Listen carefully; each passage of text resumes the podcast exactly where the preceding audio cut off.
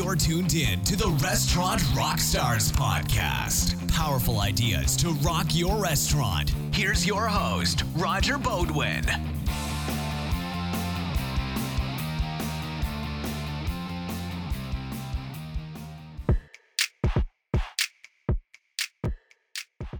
Hey there, and thanks for tuning in. I'm so excited to present Mister Matt Chappell from a restaurant called Gather, a farm fresh eatery located in Yarmouth, Maine, on the coast. Matt is a real operator who's been in business seven years now. He started off like I did in the dish pit so long ago as a teenager. He worked his way up. He found a real passion for this business in cooking, and now he's the general manager of his own restaurant. We talk about the importance of space or ambiance. We talk about leadership styles. Style and how, what it's like to manage the front and the back of the house. We talk about cost controls and profits and marketing and all the daily challenges of running restaurants. So you really got to stay tuned to this episode. There are so many key learnings that you're not going to want to miss. So listen on. Welcome back, everyone. This is the Restaurant Rockstars Podcast, engaging topics that help restaurants rock their profits, build their brands, and deliver amazing guest service experiences. We're trying something new today in this episode. I want to interview everyday restaurant operators that have interesting concepts. Today I have Mister Matt Chappell. He owns a restaurant called Gather in Yarmouth, Maine, just down the street from where I live. We've gotten to know each other uh, working with the Maine Hospitality Association, and I just thought Matt had an interesting restaurant that I really want to talk about.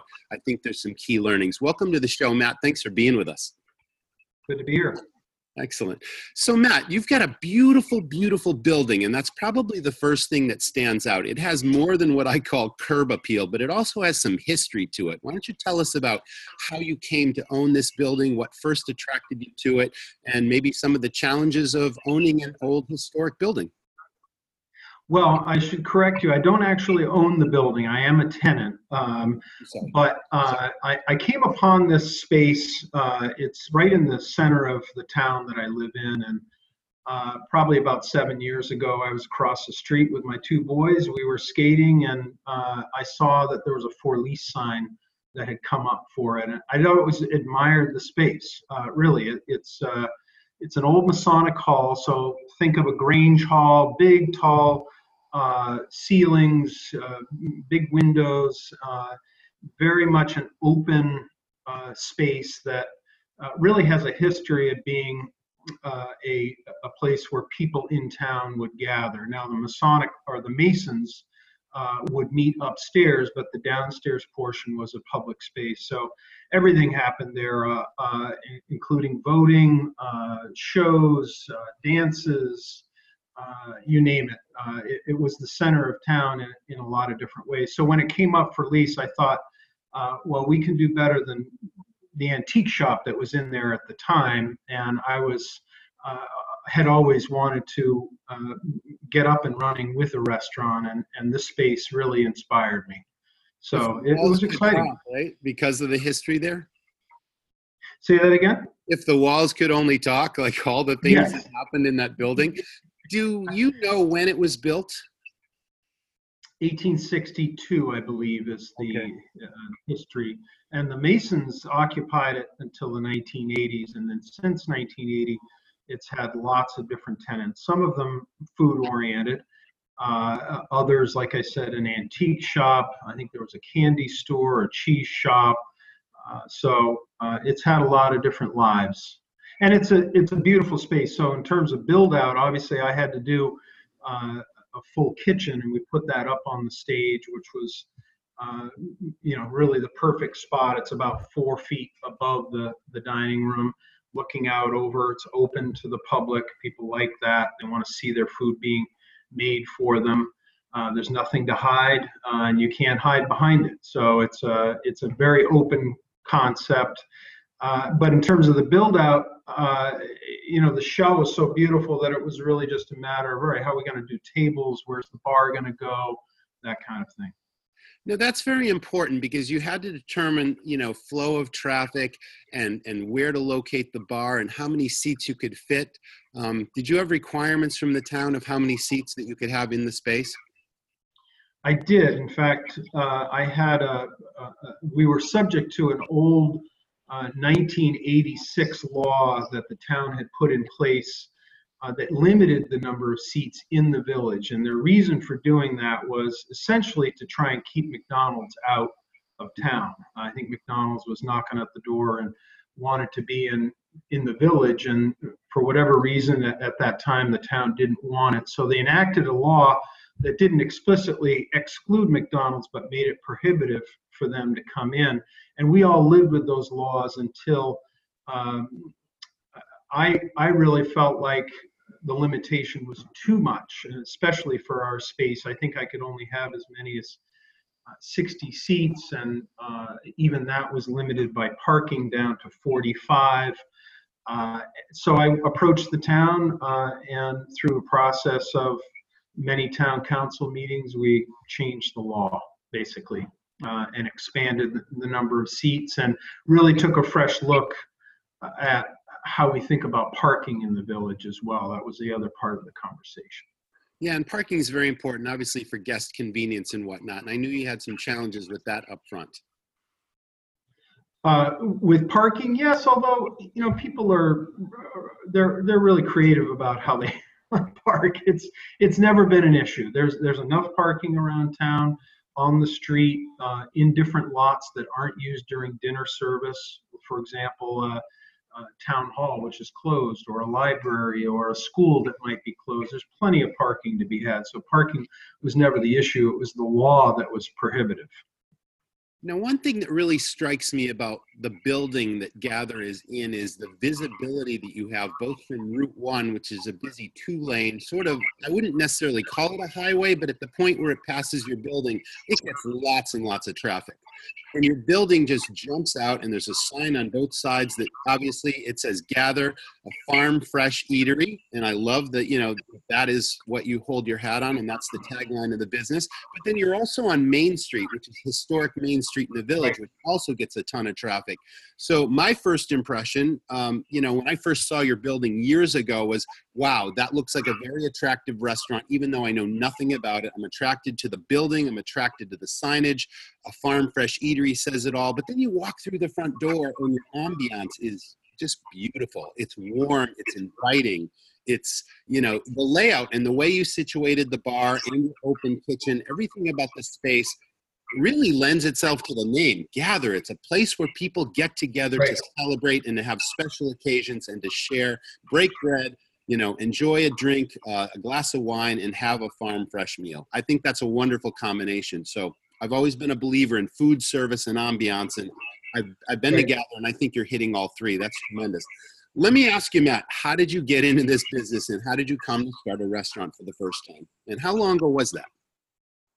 Well, uh, if I could just go back, I'll tell you that in a second. I, I, if I could go back to one of your points, uh, it might be relevant to people. Uh, one of the first things I did when I went into that space uh, was to address the acoustics. And I, I think this is something that gets overlooked when people do build-outs. Uh, uh, oftentimes you'll go into a space that's been newly renovated, a lot of hard surfaces, both ceiling, um, walls, floor, and it's deafening, and people can't hear each other. And as soon as you, you don't really realize it until you put eighty people into a space, and all of a sudden the volume goes way up, and I can't hear you talk even though you're three feet from me. And that's right. a huge turnoff for people who, especially older people, but it, it really doesn't matter even age. If, if I can't go to a restaurant and enjoy a conversation with the person I'm, I'm with, uh, it's one of those things that you see written in reviews, oh, the place was really loud, and luckily that didn't happen to us, and it was a challenging space. So I worked with an acoustic group that helped me with how we were going to address the ceiling, which is essentially all you have to do. You don't have to worry about walls or anything like that. You address the ceiling, noise goes up, and if you can catch it going up, you're done. Uh, so I just wanted to say that was one of the early challenges, was addressing acoustics right out of the gate, not after the fact, but during yes. your build-up.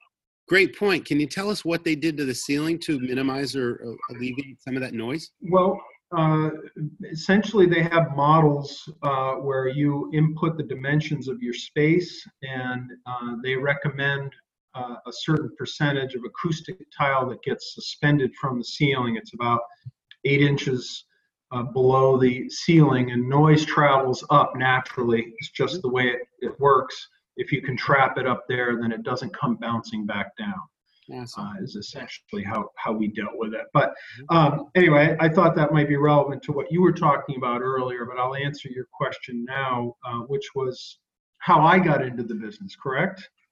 Before we go there, I just had one more yeah. thought. Did you have any air issues, you know, with makeup air and your equipment uh, exhaling air out the building versus the air that would come in naturally through the airlocks and the doors in that large space? Were there any issues with that, with smoke and coming from the cooking equipment or anything entering the dining room? I had that problem. Um, yes, uh, there were some of those. Now, I have a makeup air system that goes with the hood system. And that's all calibrated based on uh, the amount of heat and smoke. It kicks off more makeup air the more you suck. Uh, but um, one of the challenges of that is in the winter, you're blowing cold air, not only on your staff on the line, but you're blowing cold air onto your cooking equipment that's trying to stay at a certain temp. So imagine uh, a, a range that's got a hot flame and cold air is blowing down on it. Uh, That's challenging every year, and we've come up with some ways to address it. Uh, obviously, one of them is to heat your makeup air, but I just feel like that's wasted energy. You're heating air that's going to get sucked right out. Uh, so uh, it, it seemed counterintuitive to me. But yes, we had to address how air was flowing, both in the kitchen and in the space. And it, it, it works well. Uh, it, it works well. It took some tinkering, probably took about six to eight months for us to get it right. These are some of the challenges of running restaurants. You yes. get space and, and you have to live and work within the confines and the constraints of that space.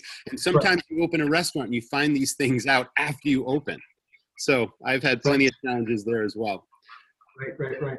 All right, tell us, Matt, how'd you get into the business and what made you want to start a restaurant?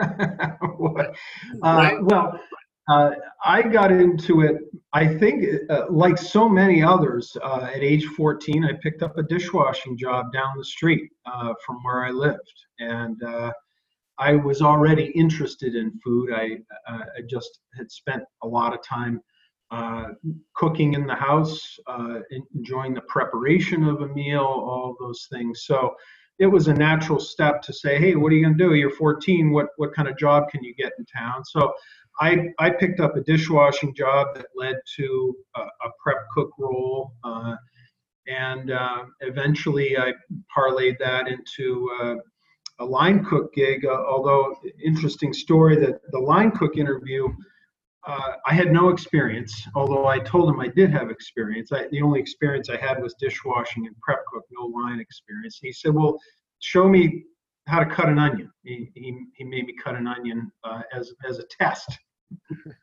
I passed. All right. Uh, so uh, I, I was in the restaurant game from age fourteen until about twenty-nine.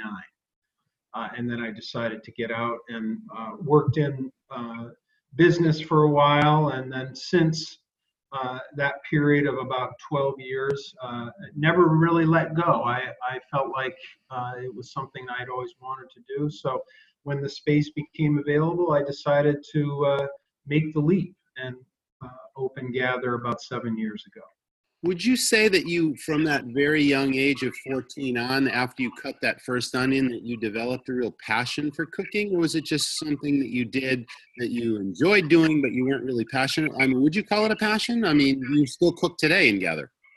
I, I do. I, I, I like, I like the, uh, the experience of being around food, creating dishes, um, the camaraderie that comes in a kitchen of preparing uh, a menu together with other people. I, I enjoy that part quite a bit. So uh, it's uplifting every day, even even now. Uh, it's, that part's not a grind. Uh, when your equipment starts breaking or uh, all the other not so fun things, that, that can drag you down. But the kitchen part is is still uplifting for me. And it's and it's a natural high when things are humming on all cylinders, your restaurant's busy and you're just cranking out the food, right? And and we refer to it sometimes as controlled chaos in the kitchen. But there's something gratifying about that, especially at the end of the shift when your team came together and then we really pulled forward. Oh, yes. And just enjoyed the food, right? That's yes, very much so. Everyone wants to know how many did we do, and uh, yeah.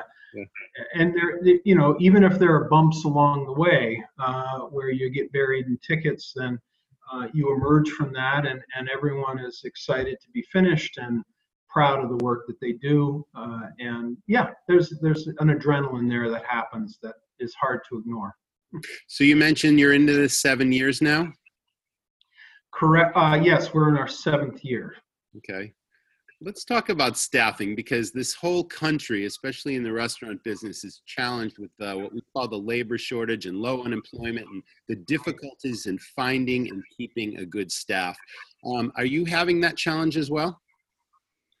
Um, I have had that challenge, uh, particularly over the last two years, but in the last four months, um, things have improved, but I don't know that the market has changed. I think it's more the way I've approached uh, uh, taking care of the people that I have uh, and making sure that uh, they want to be here and stick around and aren't looking for what is the next great gig coming along. Uh, so that comes uh, in choosing the right people to begin with, uh, but also doing the hard work of recognizing their good work, rewarding them with pay, uh, and uh, also giving them opportunity to be creative. That's, I, I think, one of the things that's underestimated in this world. We, we are in this uh, uh, trade of, of running a restaurant. I, I think the The creative part can be limited to too many people. Now, obviously, there's a danger if you spread it around too much. But one of the things I do is I engage quite a few people in the process of menu development and specials, uh, and really give them an opportunity to put a stamp on something, to be creative, to have an idea that then goes out to the public in the form of a dish. And we get instant feedback, don't we? They either like it or they don't like it. Correct. There's, I like, you know, that's a good thing, um, you know, especially when your customers let you know that they appreciate what you've done and the creativity is recognized. And then that leads to obviously online reviews and social media posts and all these things. And that is such a powerful form of marketing today. And we'll get to marketing in a moment, but I think we're touching yes. on leadership style, because you divide your time between the back of the house and the front of the house. And you're very much a part of your restaurant. You're the spirit of your restaurant. People clearly respect you. But I'd love to know how you would describe your management style and how you get the best out of your people, both in the back of the house and the front of the house. Right. Well, uh, yes, let me clarify. I am not a chef owner scenario. I have a chef that runs the kitchen. Uh, I have a front of the house manager that runs the front. So I'm much more the general manager. I still work in both sides uh, and roll up my sleeves. So that's one element of my management style, is that none of this stuff is above me. If we're down a dishwasher, I'm on the dish pit. Uh, I'm prepping in the kitchen two days a week. Uh, I'm hosting on the floor.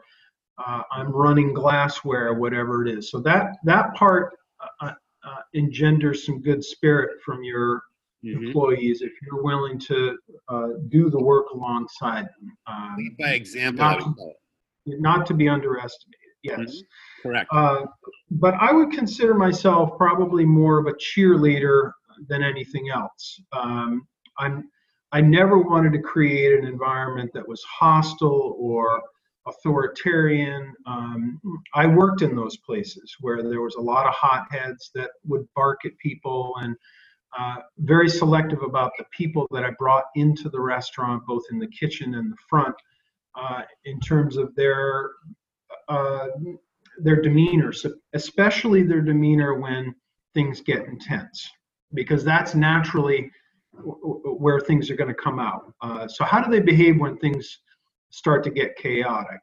And uh, I don't keep people that are hotheads for very long, if they even make it on to the team. So uh, I think, uh, you know, in terms of management style, cheerleading, um, giving people opportunity to be creative and working alongside them. Okay. Do you find a big difference in the people, the division of labor between front and back of house? In some restaurants, it could be a challenge because obviously, you know, you have employees that receive gratuities in the front of the house, and the people in the back of the house often are paid less per hour. Uh, they're working under more challenging conditions, you know, blazing stoves and all this kind of stuff for many, many hours at a time. And it takes a certain kind of person to do both jobs, but to bring the team together to have this cohesive unit is one of the biggest challenges in any restaurant. And do you find that to be a challenge, or have you found a way to, you know, to address that and bring the team together? Yes. Um, so we can't ignore the fact that there's inequity. Uh, it, it is the nature of it. You've got front of the house that's working shorter hours and making more money.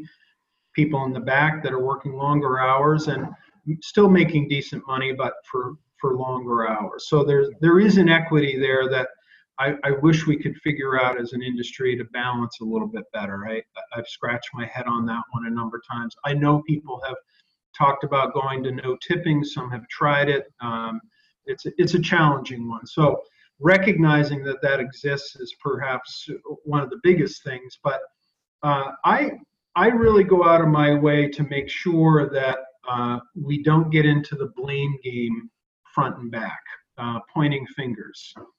Uh, so too often, if there is a problem, it's easy for the front to say, well, the back screwed up, or vice versa, and just really work hard to make sure that that uh, kind of uh, path we don't go down. And that means having uh, frequent meetings to uh, hash out some of the things. What, what are we doing about when something gets eighty-sixed, or what are we doing about uh, you know, how f- tickets get fired, so on and so forth. All those little things that can cause little issues. Uh, and uh, so putting people together at a table and hearing them out, coming up with a solution and moving on. That that tends to be the way that we handle it. Uh, I, I definitely make it really clear that I'm not interested in pointing fingers one way or the other. If something isn't quite right at a table, is there a certain right or wrong way in your establishment to approach the kitchen? Is it the server's responsibility to go back to the line and say, hey, I need this, uh, you know, cooked a little bit more, or I need this replaced? Or it's like, how does that work at Gather? I would say that it ha- the degree of the issue is probably dictating what, what happens. Uh, so, for example, if it's... Yeah. a minor issue at the table with a, a temp on a meat that's not done right, sure, the server is going to address that, bring it back to the kitchen, make it right. Uh, if uh, the problem is more pronounced or uh, an escalated one, then uh, the manager is really more responsible for stepping into the situation to diffuse it. Uh, The thing that's really challenging is I, I feel like these days with social media and, and uh, review sites, people choose to not say anything in Correct. The restaurant environment and then really lash out at you after the fact. So uh, I find myself these days, if there is a bad situation that comes out online, is to apologize, but also to say, you know, I wish you had come to us while you were in the restaurant and given us a chance to make it right. Of course. These are simple yeah. things that we could fix if we knew about them, but people don't want to say anything. They want to they want to lash out later uh, on social media. It's really frustrating. So it is absolutely uh, training people to to look for those cues. You know, does someone look unhappy? Are they looking around? Are they uh, un- are they not touching their meal? So encouraging servers to ask, is everything okay? Is there anything we can do to make it better? That's one line of defense. I've seen restaurants go as far as to print something on the menu that says, we want you to be completely satisfied. If anything isn't perfect, please bring it to our attention immediately. We want to make it right. You know, that sort of thing. It's just one more thing you can do. Because I agree with you. After the fact, it can be so damaging on social media, and it can be something really minor that isn't your fault. And I agree with you, you should respond to every online post, as many as you can, but certainly, you know, put a positive spin and do something right for the customer when it is a complaint. But yeah, that is one of the challenges for sure. Can we talk about any special training that, that you personally get involved in with your staff and either front and back of the house? I mean, how do you bring people up to speed and, and onboard them at Gather if, if it's somebody new, whether they have experience or they don't have experience? And what's that whole process like, including the training? Well, um, I would say, I, I, I'd say that part is not as formalized as it probably could be, but uh, what I find uh, happens naturally, and the, the way we've set it up is there's usually at least two or three shifts where someone's in a training mode and they're paired up with somebody during that, uh, during those three uh, days of training, and it's preferably someone different each time. That way they're getting different perspectives on how to handle uh, a certain front of the house or back of the house. Uh, so we don't throw someone right into the mix from the day one. We we do our best to give them training hours. Uh, so it's a lot of shadowing and a progression. So the first day they're really observing, the second day they're doing a little bit, the third time they're actually doing the work, but being watched or observed by Uh, the person who is training them. So they progress through those three days. Uh, and that happens both in the front and the back. And then once they've been around for a while, they're involved in, in you know, regular meetings and that sort of thing, and, and they're encouraged to participate and to provide input on anything that might improve the experience at Gather. I mean, encourage that sort of thing. Yeah, exactly. In fact, uh, we're next week having a A, a fairly regular front of the house meeting, um, and that agenda changes, but primarily it's, all right, we've got a new wine uh, lineup coming up coming up what what do we need to know about those wines? We have a new menu, so we're talking about that, but then we're getting into um, for example, this time around we're we're talking about your table service uh, skills. So what's happening at the table, the degree to which uh, they're getting into detail about specials, suggesting things. So uh, there's some uh, coaching that's going on, uh, but it's also an opportunity for them to uh, express what might not be working for them. Uh, so uh, things that they see on a regular basis that we might not see, because they're the ones that are interacting with the customer. So uh, what maybe it's something to do with a current dish on the menu, or uh, could be anything, but opening that door, saying what what are you hearing, what uh, what feedback do you have about your experience? That's a regular practice. How often does your menu change?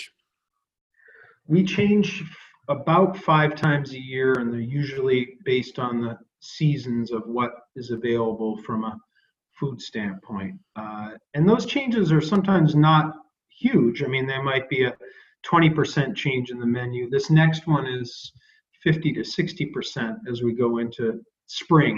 So a much more significant change. And a, a big one that we're adding uh, is uh, an oyster program, raw oyster, which uh, we've never done before. And it requires more than just adding a dish on the menu, of course, because you're talking about how are we going to serve it? How are we going to shuck it? Um, where are we going to store it? Uh, all of those things. So we're trying to add some new things that keep people interested, and uh, hopefully the oyster thing will work out.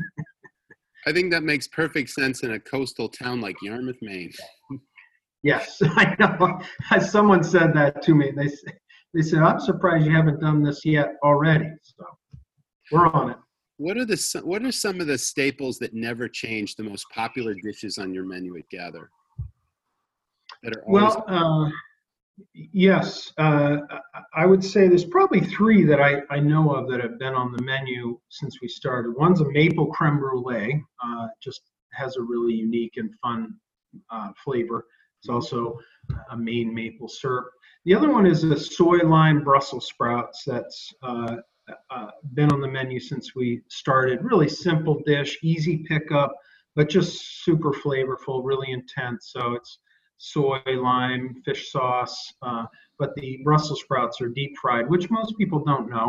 We don't advertise that, but there is something about that process that makes them taste even better and Crispy. Uh, and then the crispy. third, yeah, crispy, um, not mushy at all. Yeah. Um, it kind of, the frying kind of opens up the Brussels sprouts a little bit, so the flavors really get in there. And so that one's been a big hit. Um, and then of course our, uh, our burger, which we work with a lot of small farms. We, uh, right here in Maine, and we grind our own meat every day. So literally are uh, getting trim and grinding that meat uh, and forming the burgers each day. So nothing gets old, very fresh tasting, uh, simple, uh, and it's worked out really well. I, I think those those signature items, the ones that we get known for, are really important to have. You know, that's the, the image that people have, especially the regulars, that, oh, I want to come back and get the Brussels sprouts at Gather or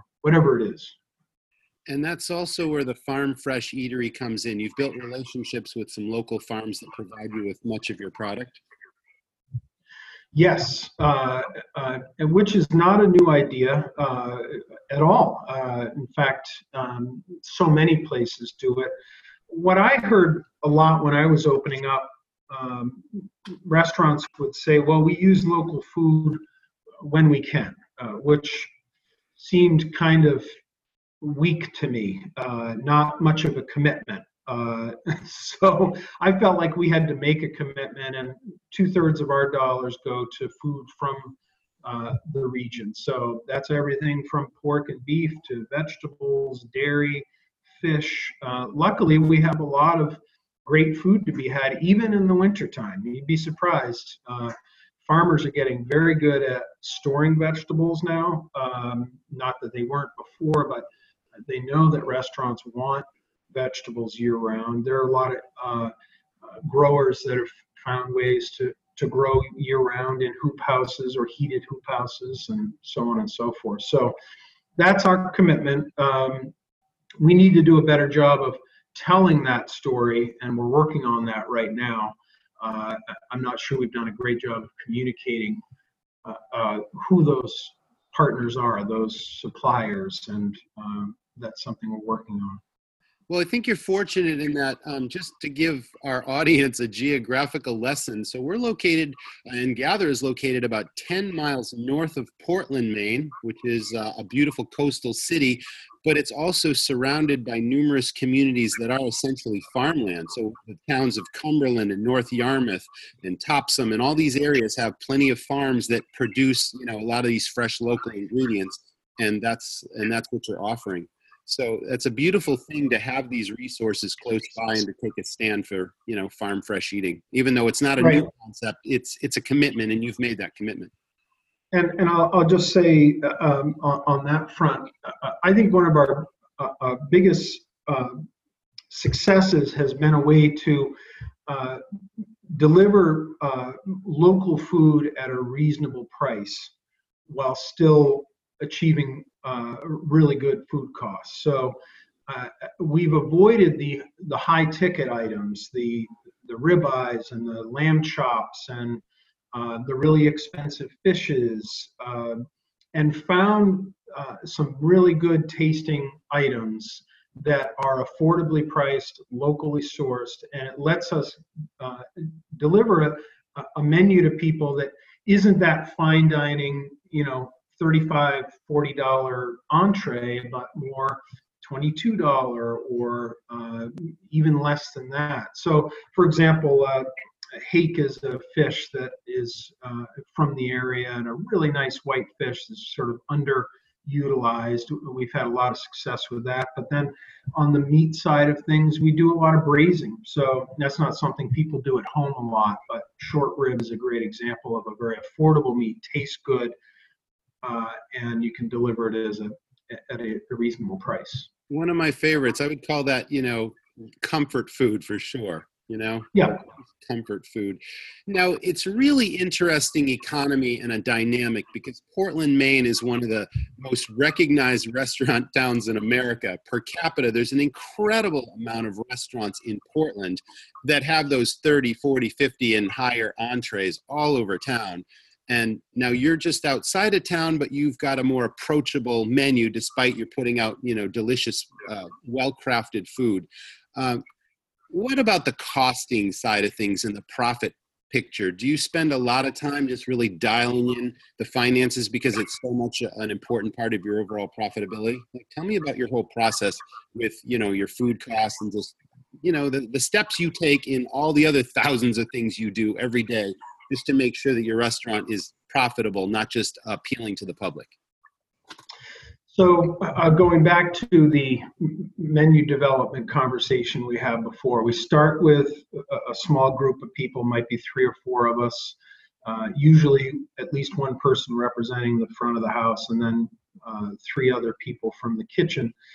And we're kicking ideas around. Um, those ideas then get uh, tested as specials in the coming days and weeks. Uh, and Uh, then we go through a costing uh, process. So in that portion, we're, we're looking at every single item in that dish, and we're saying, all right, this piece is going to cost this, and you get a, a, a, a finished food cost number. Uh, and sometimes we've tabled ideas because they're simply too expensive, uh, or we've modified dishes. Does that item that's adding a lot of cost, is it adding a lot of value to the dish, or can it live without it and still be a really good dish? Uh, so there's some tweaking that goes on there, but we're very careful about um, weighing out each individual ingredient, um, putting a price on it, knowing what our, our cost is per dish. And consistency is really important with the portion controls on every aspect of the menu, right down to the desserts. And, you know, I had staff in the past that would put two scoops of ice cream on a dessert just to please the customer, you know, and you can't have that happening too often. There go the food costs, right? And that's just one small example, but consistency and controls and making sure that every dish looks as it should, and the, and the plate presentation is perfect and all those things. I'm sure you do all those things. Yes, although, you know, that that's always a challenge. You know, back to the labor conversation, if you're if you've got a new uh, garmager person making a salad every four months, uh, it's hard to be consistent because they all want to make it look a little bit different, or or uh, they may make it look a little different uh, uh, just by the nature of it. So, you know, the labor issue starts to play in at that point too. So you've got obviously a critical eye because you spend time, you spend so much time in, in Gather, but you're also touching every aspect of the restaurant in every, you know, in every day that you're open to the customer.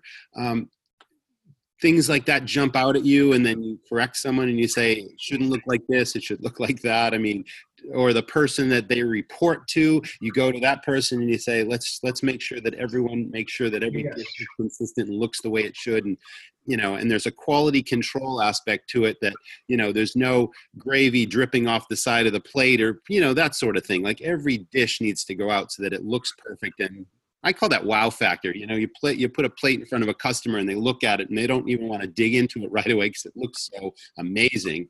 You know, they might even well, take out their phone and take a picture before they even take a bite. And I, on that point, you know, your your servers can be uh, a level of quality control that, uh, if they're trained right uh, and given the right to speak up. Uh, yes. I've had plenty of servers say, that dish doesn't look right. Are we missing something? And sure, you know, uh, in that case, uh, it might be missing an ingredient that the new garmager had forgotten, or mm-hmm. uh, whatever it is. So, uh, you know, empowering your, your servers to speak up uh, is a good thing. I love that word empowerment. You know, that is definitely a great way to run a business so that people take a vested interest in what they're doing and they truly care about what they're doing. And that's- that doesn't mean uh, you give the servers a green light to tell the kitchen what to do. No, no. Okay. Within reason, good judgment we're yes. talking about here, right? That's on brand and on strategy right, and right. all those things. So we've uh, just touched upon branding and marketing. What do you do to attract new customers in addition to keeping your regulars happy? Well, that's a good question. Boy, that's a challenge every day. Uh, what are we doing every day, uh, waking up? Um, what are we going to do to bring new people in uh, is is a is a constant um, uh, day-to-day uh, challenge uh, that we we deal with, or I deal with. Uh, uh, so uh, we're we're deploying different things uh, that. What I want to avoid is I, I don't want to get into the game of just discounting product all the time. Um, so I don't want to be the, you know, the two for one or the uh, fifty percent off or whatever it is. I want to give people a reason to come in um, that's not just about price. Uh, I, I really work hard to avoid that because it's a, it's a, slip, a slippery slope. If, if you if you all of a sudden get into that game, then your customers are going to expect it. Uh, on a regular basis, and you're also going to attract people that are price driven, uh, and that's not the kind of place that, that put us on the map at all. Uh, now, price is important for people. I don't want to discount that, but so uh, we, you know, we we work hard to put out a good product every night, um, but it doesn't mean that there uh, aren't uh, empty seats during the week that we would love to fill. So.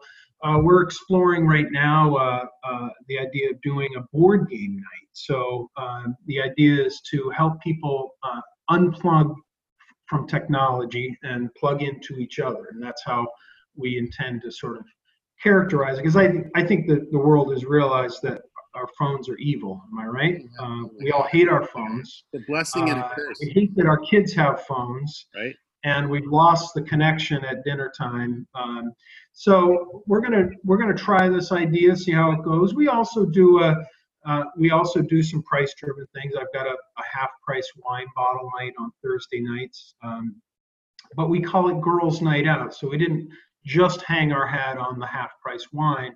Really tried to promote something that was already naturally happening. Women would come out, meet up. Uh, and we just formalize that in the form of a girls' night out uh, kind of thing. So, and I, I think the oysters are going to present an opportunity to I bring people in during lower times. Uh, when the deck is open, the weather is warmer. Uh, we can play around with that as well. So it's getting creative. Uh, we also do special dinners um, where uh, we close for the night. We create a ticketed event. It's a multi-course meal. Uh, really elevate things, uh, let the kitchen do something different and creative. And uh, that just creates a little bit of buzz for people and uh, interest beyond just being open every single night. That's but right now I'm relying, right now I'm relying on social media almost exclusively to drive people, which uh, I know is problematic. Uh, I've gotten away from print uh, media uh, lately, very expensive, not so convinced that it's driving people. Uh, it, it's a challenge. It's hard to do things and, and measure. Yeah, it's not really, I mean, that's a shotgun approach. It's not trackable. You can spend a tremendous amount of money unless everyone that walks through the door says, you know, hey, Matt, I saw your ad in the Portland Press Herald or whatever it happens to be. You'll right. never know if it's effective. But social media, at least you have engagement and you're seeing how many people respond to your posts and that sort of thing. Are you taking photographs of some of your signature dishes and, and posting those things? What do you do for social media? What's your strategy? Well, um, I've been doing a lot of that, of course, um, which is not unusual. I think a lot of people are doing that. Uh, and some of those I've had done professionally. I've also uh, developed my own light box so that I can take decent quality pictures. They're not all yellow looking.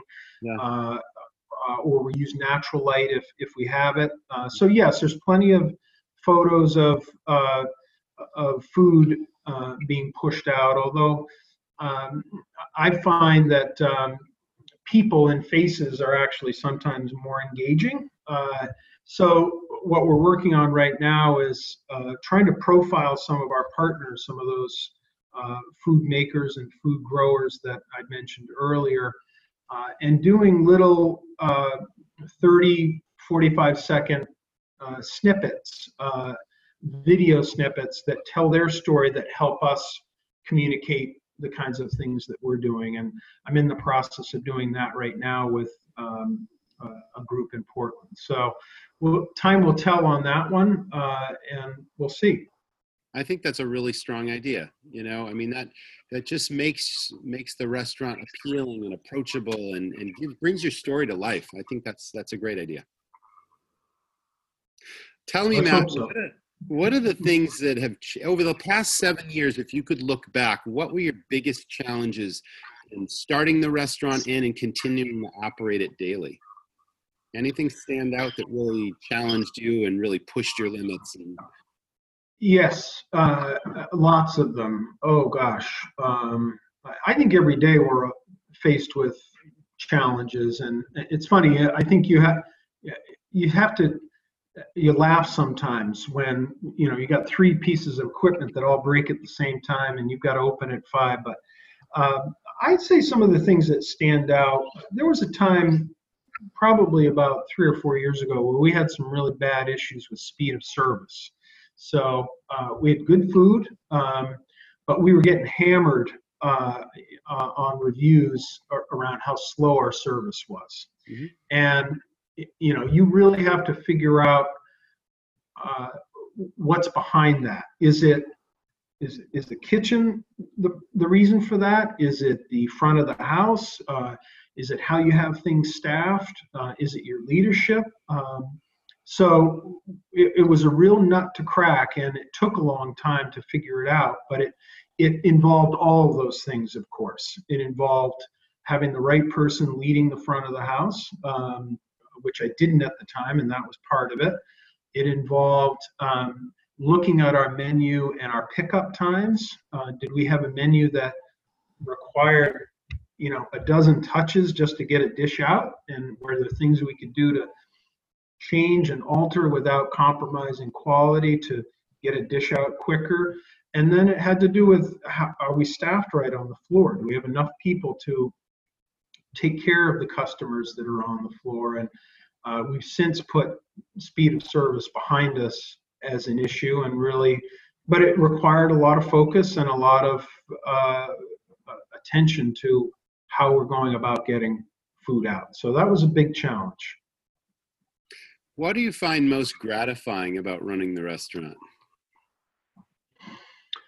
I, I think that's hard to put a finger on or, or to articulate it. I can only describe it. When I walk in on a Sunday and brunch is in full swing and the music's playing and the light's shining through and the place is full of customers and they're having a good time and enjoying each other, that's why so many of us do this, is you create a space for people to come together and enjoy each other and enjoy food. And when that's happening on a scale that uh, is sustainable for you, uh, it's really exhilarating, and that up, uplifts me. Uh, the opposite is true when uh, you walk in and it's slow and it's dark and it's things aren't going the way you want, and it's it's a real it's a real downer. Luckily, that doesn't happen too often. Right, it can be a roller coaster ride. Okay, I can yeah. totally see that was a good answer to gratifying in running a restaurant. You you touched on music. You have live entertainment some nights? We do. Uh, we have live a live bluegrass band that plays every Sunday brunch. Yes. Uh, and uh, we pay them. We also feed them, uh, which is not a small amount, uh, but they are a big reason people uh, come back. Uh, or, or they are an ingredient in the mix of brunch that if we were to remove it, I'm not sure we'd have the same product. So w- someone from the outside might look in and say, well, um, boy, you could really save some money if you got rid of the band. Uh, and I'm sure I could, but I think it would kill the product. Um, and uh, we used to do more um, on, we do Wednesday night once a month uh, music. We used to do it every night, uh, and that That just got prohibitive to do it every Sunday and every Wednesday, and it just wasn't the same experience. So we pared that back down and uh, looking at other ways of driving midweek business like I described earlier. You touched on a real challenge that every operator comes across. It's those critical decisions that you make that either work or they don't work, and they turn off the customer, and suddenly you lose all the gains that you brought in in an attempt to save money. You know, that's a real yeah. fine line. And uh, yeah, I mean, I remember back in those days, some of those decisions are make it or break it. And you gotta be, you gotta listen to your customers, and, and maybe that's when you call them. And, you know, all the people that come in for brunch with the comment cards in the old school way, or just face-to-face conversation with the staff that report back to you saying they love the bluegrass band, you know, so we can't get rid of them. Well, there's so little discretionary dollars that's in the mix. There's just not much. Uh, it, the, you can't turn off the lights, you know, uh, you got to cook the food, you got to pay the servers and the, and the back of the house. So in the end, there's not much to be tinkered with. Uh, and that's one that I could cut, but I, I've chosen not to. That's smart. Let's talk about triumphs. Uh, we talked about challenges. We talked about what's gratifying. Can you think of any really big triumphs that you just said, yes, wow, this is amazing? Uh, anything that happened that just really either put you on the map or just, you know, just stuck out in your head that you'll never forget? Hmm. I think, I don't know if it was one single event. I, I think being able to operate profitably for the first five years of opening a restaurant Uh, was not what I expected, um, and certainly not what I've heard is the norm. Uh, yeah, right, right. And uh, now, in our sixth year, we we struggled. We're back on track now, and I think in a in a much better place. But for the first five years, we were uh, a profitable, uh, uh, decent running machine. It doesn't mean that there weren't things for us to improve on. There's always things to improve on, but Uh, I was I was proud of that. I, I felt like that was um, a triumph of sorts, not a single event necessarily, but we celebrated it uh, at five year at, at five years. Uh, we had a big party, a big block party uh, where we uh, invited customers uh, free of charge. We cooked a big barbecue. We had an oyster shucker, uh, music, and it was just a really fun celebration to thank them for coming out, and we had, and, uh, we had a great turnout. So I'm sure. Fun. Yeah. I mean, I, I would consider that a business builder, you know, that's some, that's called marketing budget right there. Right. Giving back and saying thank you and appreciating the customers that have supported you. And that's definitely a triumph. I mean, we all know the statistics. So many restaurants fail in the first two years and so many more fail in the first five years. And here you are seven years going strong. And yeah, you had a little dip at year six. Uh, does that stand out in any way as to what went awry there and how you got back on track? What, what would you say contributed to that change? Well, I would, I would say I, I wouldn't consider us completely back on track. I think we're pointed in the right direction, and, and uh, uh, the trends are, are more improved for sure. But I think there were two things that uh, got us off track. One uh, is the labor issue that we've talked about. Uh, and that's why I've, I've been so uh, eager to be involved in what I hope to be part of the solution, that you and I are a part of a committee, a workforce committee on that. Mm-hmm. Uh, and, and that just uh, sent us spiraling. It was, we were often shorthanded. Uh, the turnover was high, uh, and the labor costs were just rising and rising. And at the same time, our covers were starting to dip a little bit. So it was a really uh, bad combination, bad timing. Uh, and uh, in the process of all that, I was trying to find new sources of revenue. Uh, so we added lunch, uh, we added prepared meals to go. Uh, and in hindsight, all they did was complicate things and add costs. They really didn't bring in a lot of extra revenue. Uh, so uh, we've gotten back to a much simpler model, uh, really working on uh, taking care of the employees that we have, uh, how are we going to hold on to them, reward them, all of those things. So I think the model that we have now is back to where we were, keep it simple. Let me ask you, do you ever bring in secret shoppers for the experience? I haven't done that. Uh, I think it's a great idea, uh, and I, I I should be doing it. Would your staff feel on the spot if you sat at a table for dinner on a reasonably busy night and expected them to treat you like any other customer, but just to see and sort of feel the experience that your customers are having from your own perspective? Do you ever do that? Would you think about doing that? Would I go in personally and have a meal and on a busy night, you mean? Uh, or would I do it? Super busy, but you know, just a normal night where it's not going to throw anything off. You're not going to take up a table that could be utilized, but just to sit down in different sections, you know, and, and seeing the different experiences that your different service team are providing and critiquing them on it. Yes, I, I do that all the time. Oh, you do? I, I do that all. Oh yeah, I, I definitely do. I, I, uh, I probably do that at least four times a month.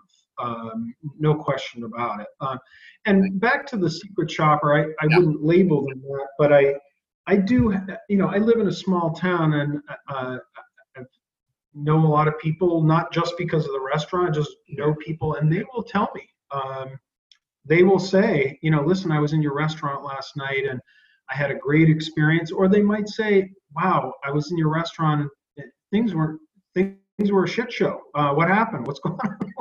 So, sure. I mean, I, I don't have official secret shoppers, but I have people that provide feedback to me on a regular basis. But I, I like this secret shopper idea a lot. Uh-huh. Well, yeah, I mean, it just, you, you got to make sure that things are always firing on all cylinders. And in, in, in a human relations business, that's that's hard to do on a on a consistent basis. But that's where the training and the consistency come in, and, and the philosophy that you share with your staff, and how, you know, you really got to put yourself in your customer's shoes and know what they're expecting, and you got to over deliver on their expectations. And on a daily basis, that's a challenge. But right. It doesn't mean that we don't keep striving to, to provide those types of experiences. Is there anything else you've talked about that I might have missed um, in this conversation, Matt? Anything else you'd like to tell us about Gather, or about your experience running restaurants? Or I have one final question after you answer this one. Uh, uh, it'll give you an opportunity to, you know, share your advice with other operators, but is there anything else that you'd like to talk about? I think uh, one of our most interesting programs uh, is this thing we call Garden Barter. I, I think I may have mentioned it to you before, but uh, this is a program where we let uh, you know, the home gardener uh, come in with their surplus vegetables. So let's say you, you have got a garden at home, and like so many people, you, you plant in the spring, and all of a sudden uh, you get this bumper crop of peppers or tomatoes or cucumbers or whatever it is. You've got way too much. Even your friends are like, I don't want any more of that. Uh, we let those people bring those, that surplus in uh, and get Uh, credit at the restaurant in the form of a gift card, and we just reloading uh, credit onto that same gift card. It's fairly simple to execute, uh, but I I consider it a a, a way to engage uh, customers on a different level than just, you know, a price relationship or uh, whatever it is, and. Um, So I, I'm really proud of that program, and I, I love uh, what it does. It's also unique where local media has wanted to report on it and talk about it, uh, which is hard to get media to, to write or talk about you when you're five years old. Sure. You're not new. I think unique is the key word. I think that is a very innovative idea. I've never heard of that being done before, but I love the fact that it's working for you, and it's just increasing the relationships that you have with your customer base. I think that's a beautiful. Right. And I think others could benefit, other operators could benefit from something similar. Sure. At any time, did you ever consider growing your own garden on the premises in any way, no. shape? Herbs, uh, vegetables, and that sort of thing? Uh, we tried early on to grow some, uh, you know, some herbs in a small area, and we quickly realized that the amount that we go through mm. is just silly and compared to what we could grow. So it, you know, you might grow something and you harvest it, and uh, it might be a day's worth of herbs that you. And then it's gone, right? Yeah, and I'm just not a grower either. I, I it's not a skill area of mine, and I, I, I leave that to the farmers who do it well. Right, and your barter program, I love it. Right. All right, Matt.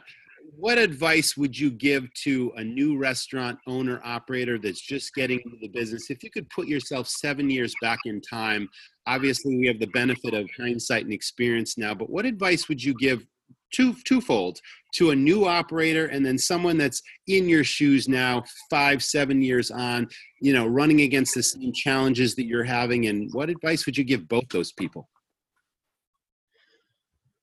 Oh boy. Uh, so, Seven years ago versus uh, today, you mean? Yeah. Mm-hmm. I would say if I were to put myself back seven years ago, I would I would say don't try and do it all. Uh, and and I think I got uh, caught up in that where I was trying to be in too many places and do too many things, and eventually you're going to run out of time and.